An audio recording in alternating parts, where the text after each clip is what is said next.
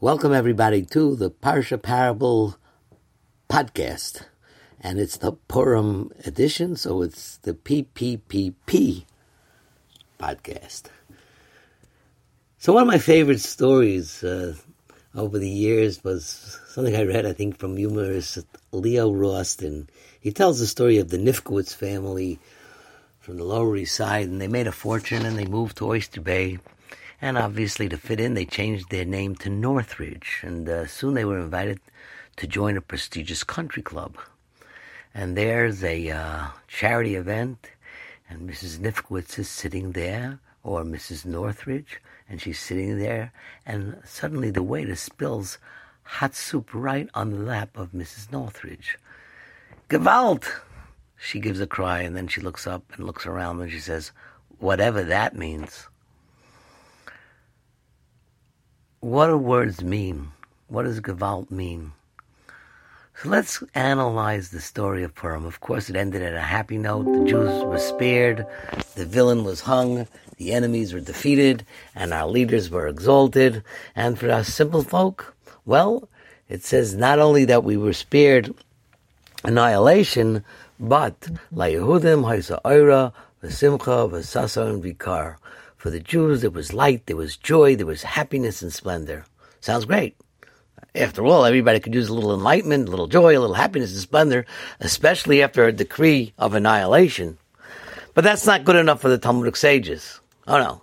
They said light doesn't mean light, or joy doesn't mean joy, happiness doesn't mean happiness, splendor doesn't mean splendor more splendor.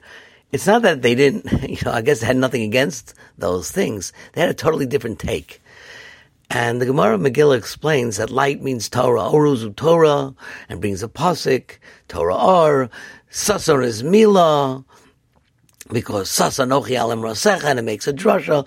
Uh, Simcha is Yom Tov, Simcha is Yom Tov, and Yikar is Tefillin because it says Kol Hashem Nikra Alecha. So each one, Simcha is not happiness, and joy is not joy, and Yikar glory is not glory. It's Torah, it's bris Milah, it's Yom Tov and. I mean, what's wrong with joy? They were about to be annihilated. So what is wrong what is wrong with having a little joy, a little simcha? Why did they have to train, change the Paship shot? So I I wanted to say there's a wonderful little story about the Russian Empire back in the 70s when Brezhnev was the chairman. And there's a great stadium in Moscow and there's a big rally and, and the chairman gets up, Brezhnev gets up and he says, my dear comrades, by the year 2000, every family in the Soviet Union will have their own airplane and the crowd roars with exhilaration.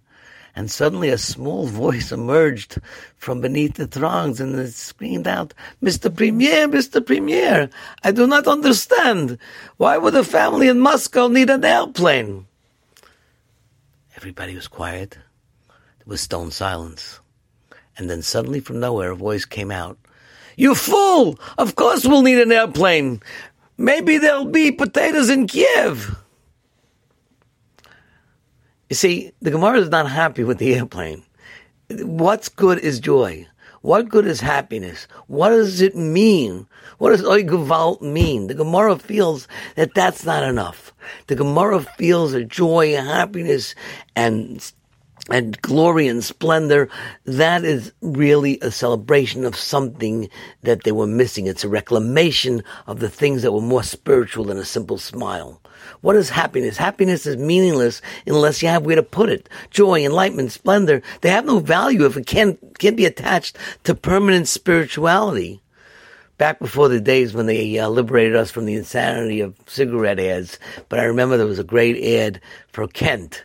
It goes, happily to a golfer, it's a hole in one, and to a jumper, it's a parachute jump. I forgot all the rhymes, but the, the, the catch line, the tagline was to a smoker, happiness is the taste of Kent. It, that's what happiness is for a smoker. Is that happiness? So the Megillah felt that in the world of unfulfillment, what was happiness and splendor? It wasn't just plain. It wasn't the revelry of a fleeting moment of a Purim drink or a local ce- celebration. they, that would not have been the announcer that they had happiness. They understood that the Jews were afraid to learn publicly because they didn't want to get get caught being identified for the slaughter that was to come. They were afraid to give their children Mila. They were afraid to walk around with tefillin in the streets. They were afraid to celebrate Yontif. So happiness, that is happiness. That is glory. That is splendor. Happiness that just in drinks and partying is, a, is as ludicrous as somebody giving people an airplane because he has to find some potatoes. It's worthless.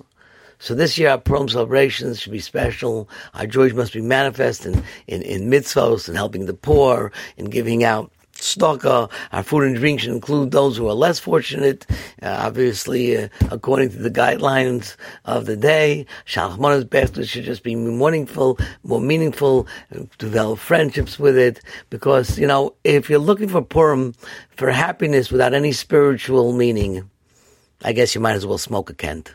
Have a wonderful Yontif.